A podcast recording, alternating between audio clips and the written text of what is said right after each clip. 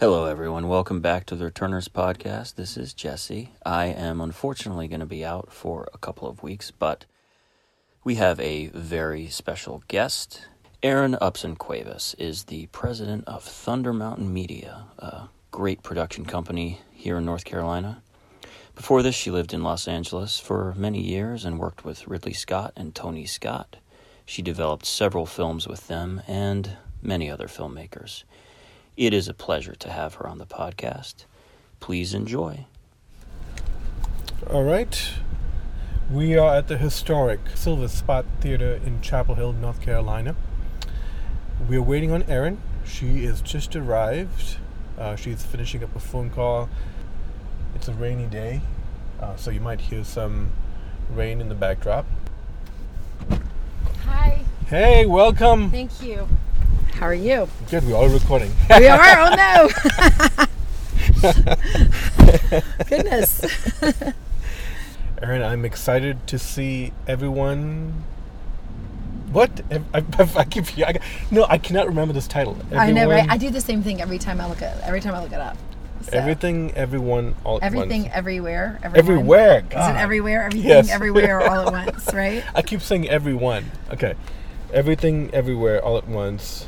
Um, I haven't read much about this film. Have you? No, I'm going in really cold. I don't know anything, to be honest. Actually, I know the one-liner, but other than the one-liner, I don't know anything. Oh God, it might be a, a journey to get to the theater because, as you can tell, the storm has just kind of picked up. You, you've been back to the theater, right, since the Yes. pandemic?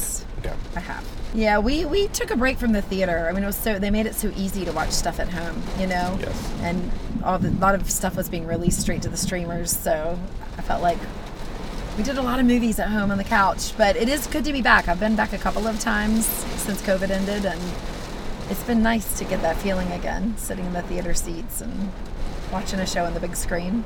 And were you like? Did you grow up with like going to the movie theaters to watch movies? Oh, absolutely. So you were a big fan, right? I mean. I mean, I fell in love with movies going to the movie theater. You know, when you're when you're younger and that era. with a little bit of you know a little bit of research I've put into the film, it seems like it's two directors like kind of collaborating their second film. Mm-hmm. Did the Scott brothers ever work on a film together? They didn't really work together. They would they would call each other for advice every now and then, but no, they pretty much ran their own shows separately. I say the Scott brothers as in Ridley Scott and Tony Scott, right? Correct. You- and you were you worked for them for several years. Yes, I worked for them for about seven years. They mostly directed separately, and they have a commercial company with a bunch of commercial directors who also often were trying to break into feature films and TV. And so, you know, worked developing various thing with those things with those directors as well, whether it's TV or features. So you are in the business, and all sorts of the all parts of the business, many many things. I I mean, I think what's what's fascinating to me is like you've been in the business, like developing, like that to me, I think is the most like interesting part of filmmaking. I think, right? Like when that when people get that idea and they try and develop that idea, and the execution is always going to be messy. Always going to. I mean, writing is messy too, but writing is not as painful as making the film. I don't think. Do you do you do you find that? I don't know. I might argue with you on that one. I'm just kidding. No, right. No, I know what you mean. Writing is a little more controlled because it's a one man or two person. You know, it depends on if you have co-writers. But the show, there's a lot more variables.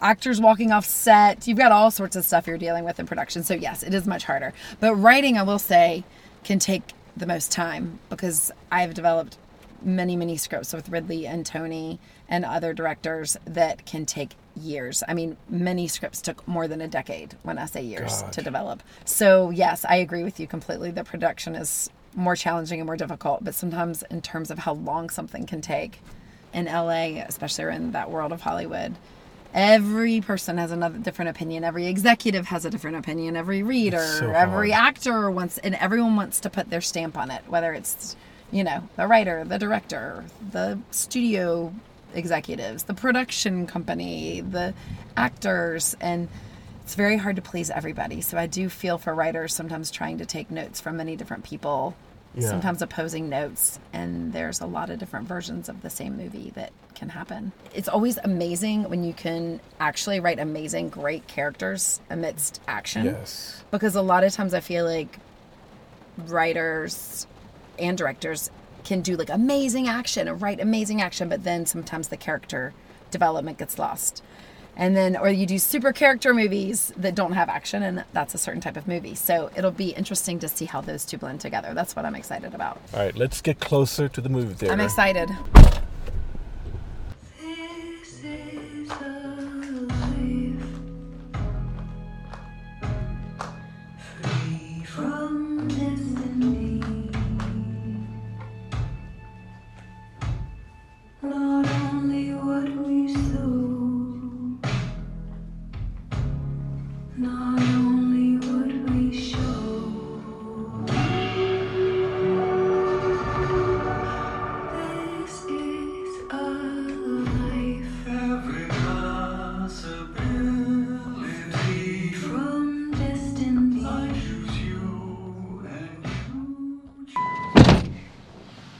Okay, there's so much to talk about. Um, Wow. I, I don't know where to start. Yeah, it, it is one of the funniest movies I've ever seen. Did you find it funny? I found it so fun. Yeah. And parts of it were super funny. It had a like a lot of different tones going on in a lot of different sections. Like I was trying to think if there was any other film that you can put it sort of in the same genre. Is that the Well, right word? I mean, yes, I know what the genre is, but it like there's not really a comparable. The, I, I feel like the closest is like Charlie Kaufman's films, with like uh, like the Yeah. like being John Malkovich, Synecdoche, New York, kind of that kind of like where it's like emotional, tangible emotions, like you know, very, Right. but yet it's like how it's expressed is like very abstract or you don't know. Well, yes. And they definitely, we were talking before, they definitely have the action. They definitely have the character. And they've got the comedy. they've got like the wacky. They've got, and then you get into like production and you have amazing sound design and Amazing. amazing, set design and amazing cinematography. And I mean, the list goes on and on. What is the film about? The film, I don't want to say too much. yeah. The film is a person is is about someone in a really mundane, chaotic, stressful life that finds an alternate universe, many alternate universes. Actually, but what is cool about it, this is sort of what the film is about, is the idea that every decision you make in your life could then, or big decision, could then be split off into a whole life you live. Like if you think about people's lives, like where you decide to go to college is going to change the course of the rest of your life So nuts. who you about it. decide to marry change the course of, your, of the rest of your life the first job you decide to take change and even little decisions that we don't even know about like can make big changes in your life I hate those concepts because it's always, always makes me feel like everything is so weighted.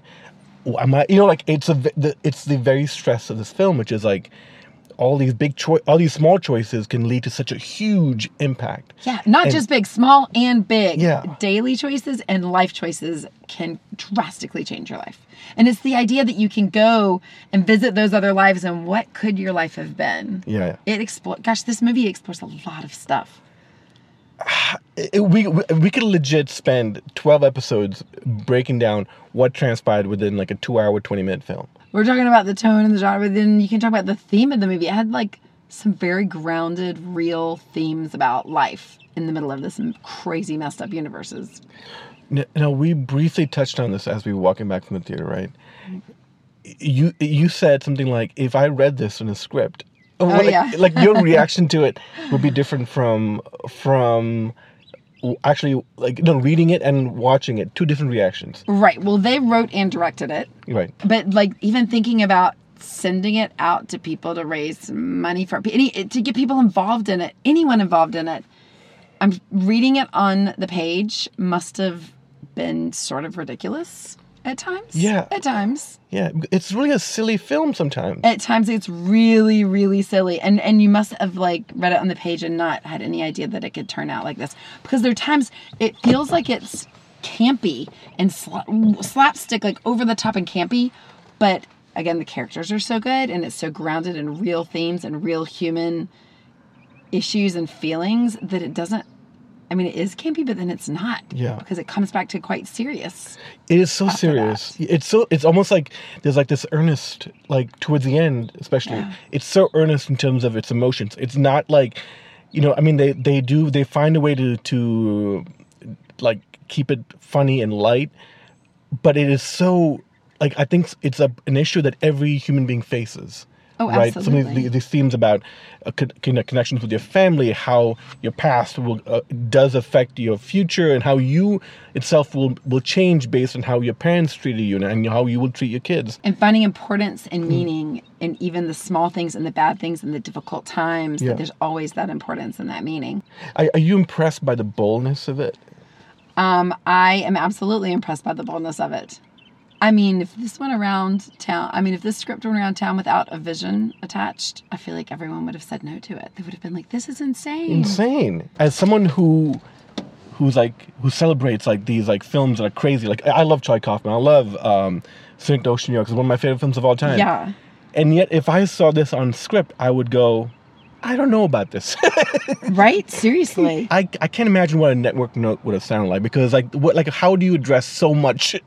Like without giving away specifics that were kind of shocking at shocking. times. Shocking. oh my god. This film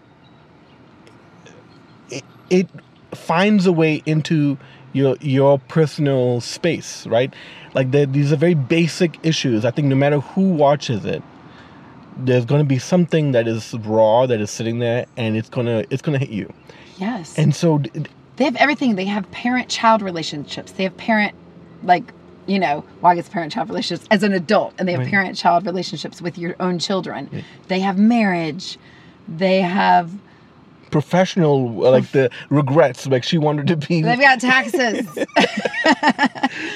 they got, yes Who doesn't have a problem with taxes? no, they have, but seriously, they, they really do cover so much ground with so many relationships. yeah and and and because they can travel to all these different universes or different i guess what do we call them worlds happening at the same time based on decisions you see like the glamorous world. You see Yes. the wacky world. You see the mundane chaotic world. You see you just see all these versions of one life that a person can live. They, they all have the same emotional things going on. They all have the same meaning. They all have love. They all have anger. They all have issues. They all have it's, it's all the same feelings. It's like you, you're you're not choosing a set of possibilities you're choosing a set of questions essentially which is you choose one you choose to be a, a glamorous hollywood whatever star and then you have a different set of questions that haunt you it's never like the, those questions don't go away because you have a different like you've chosen the you know wrong or right or whatever life Right, absolutely. It's yeah. like no matter what your place is in this world, you're all dealing with the same human stuff. yeah A- have you ever seen in the mood for love Mm, long time ago, yeah, I think. Yeah, it's uh, Yeah. The, the the Wonka film where those two pe- those two characters who are clearly in love with each other, but they never actually like Yes. get get together, right? And then it's done in this like style that is so uh, so classic to Wong Kar Wai. Mm-hmm. They used a certain version of the universe where they shot that in a way that Wong Kar Wai would shoot it. Then they shot the action sequences when she is uh, like um like an action hero kind of thing in a way that the old Hong Kong Hong Kong films would be shot. Ang Lee or yeah, someone. Yeah, yeah, exactly. And like and Michelle Yeoh like becomes like back to Crouching Tiger, Hidden Dragon with the pinky finger. I mean, it's all over the place. They reference and they reference other movies too. Yes. I mean, there's so much in there. I don't know who the uh, who the character who the um, the husband is. I'm gonna pull it up right now, but I I loved how his voice, especially early on. Uh, his name is uh, Ke Huy Quan, Wan, Yes. right? Yes. The Goonies. That's where I know him from. Oh my- I sat there during the movie and I'm like, I know him from somewhere, and he He's from the Goonies. Goonies. Oh he was my- the kid, Okay, I, I just want to say, grown up. I, I I was like, this guy must be like a star in China who is like one of the greatest actors of all time, and no one knows about it because he like in each version of each like universe he he he was in he had a different voice at times i, I like they felt like different people i loved his performance He was able because of the different worlds. Yeah. He was able to just transform himself. There- there's not a Jamie bad- Lee Curtis. Oh my! Jamie Lee Curtis. I kept looking at him, going, "Who is this person? I know I know this person. Did you Right? know?" I knew. Yes, I recognized her pretty immediately. That was so frustrating. But I was like, who- and then f- when she kept getting her role kept getting bigger and bigger, and I was like, is that Jamie Lee Curtis? It can't be. She's this is the most unglamorous role. For, Oh yes. and yet, and yet, and yet, she's just like she. She's amazing. She's amazing. She's amazing. Yeah. Absolutely. We. I love this film. I'm guessing you love this. I film. loved this film. I was, it was like, yes. Yeah. Is there anything that kind of like annoyed you or kind of like you wish was a little different? And and I'm asking you because I know that like this is kind of like how your brain works, right? Like with uh, looking at scripts, looking at movies, you develop these things.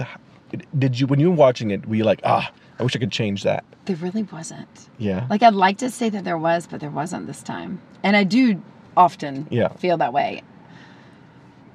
Yeah, I just thought it was so well done. I mean, like I said, every single part of it. It's one of these films that I feel like is going to be nominated in like every single category for And all the award win, yeah. shows, you know? And I wouldn't change anything. I mean, I'm amazed and so happy, by the way, that it got made yes. because today I feel like so much that gets made are just based on books or Marvel movies Yes. or all the big stuff, and that some many people took chances on this to be involved in a project like this from two fairly new director writer directors. Yes. Yes. I mean, they've only done the one other thing, so I'm there's hope. I love it. Someone like Ridley Scott, for example, right? Like I mean, like when he was in the room, did everyone just go, "Yeah, you're you're right, you're right." You know what? They didn't. yeah.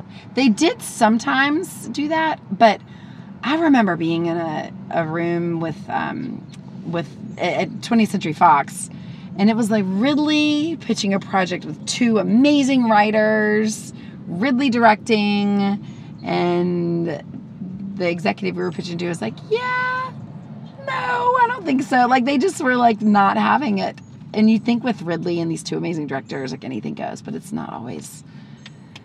It's not always like that. I will take. It's amazing that films get made because even with Ridley or Tony or one of those, I think we used to call them hundred pound gorillas. You know, people who were just like so talented and so smart and had previous success. It's still a small feat to get a movie made and takes a long, long time.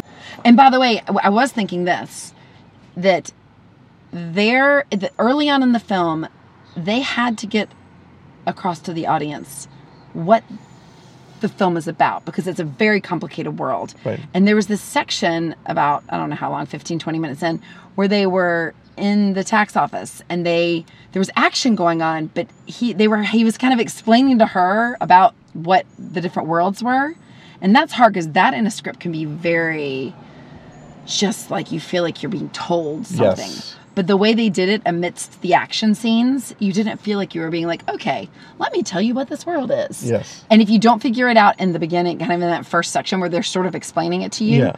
you will start to catch up. Yes. Like you, they give you enough examples to sort of catch yourself up on it, you know?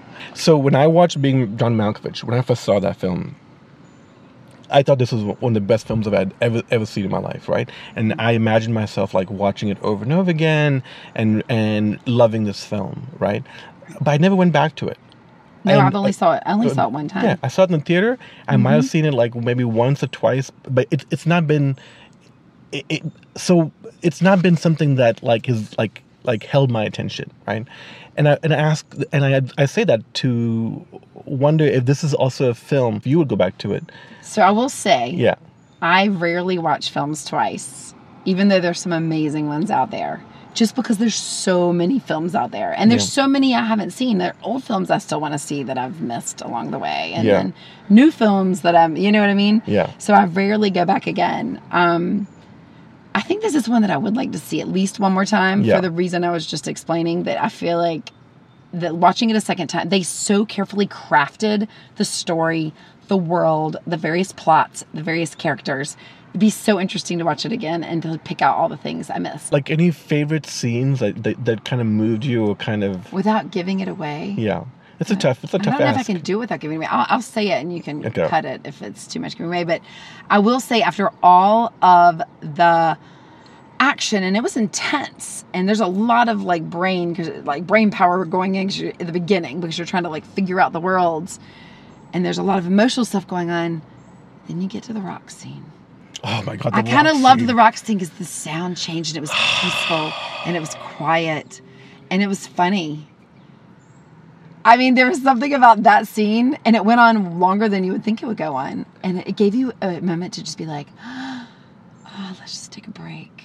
I'm just going to sit on this cliff with these beautiful sounds like wind blowing.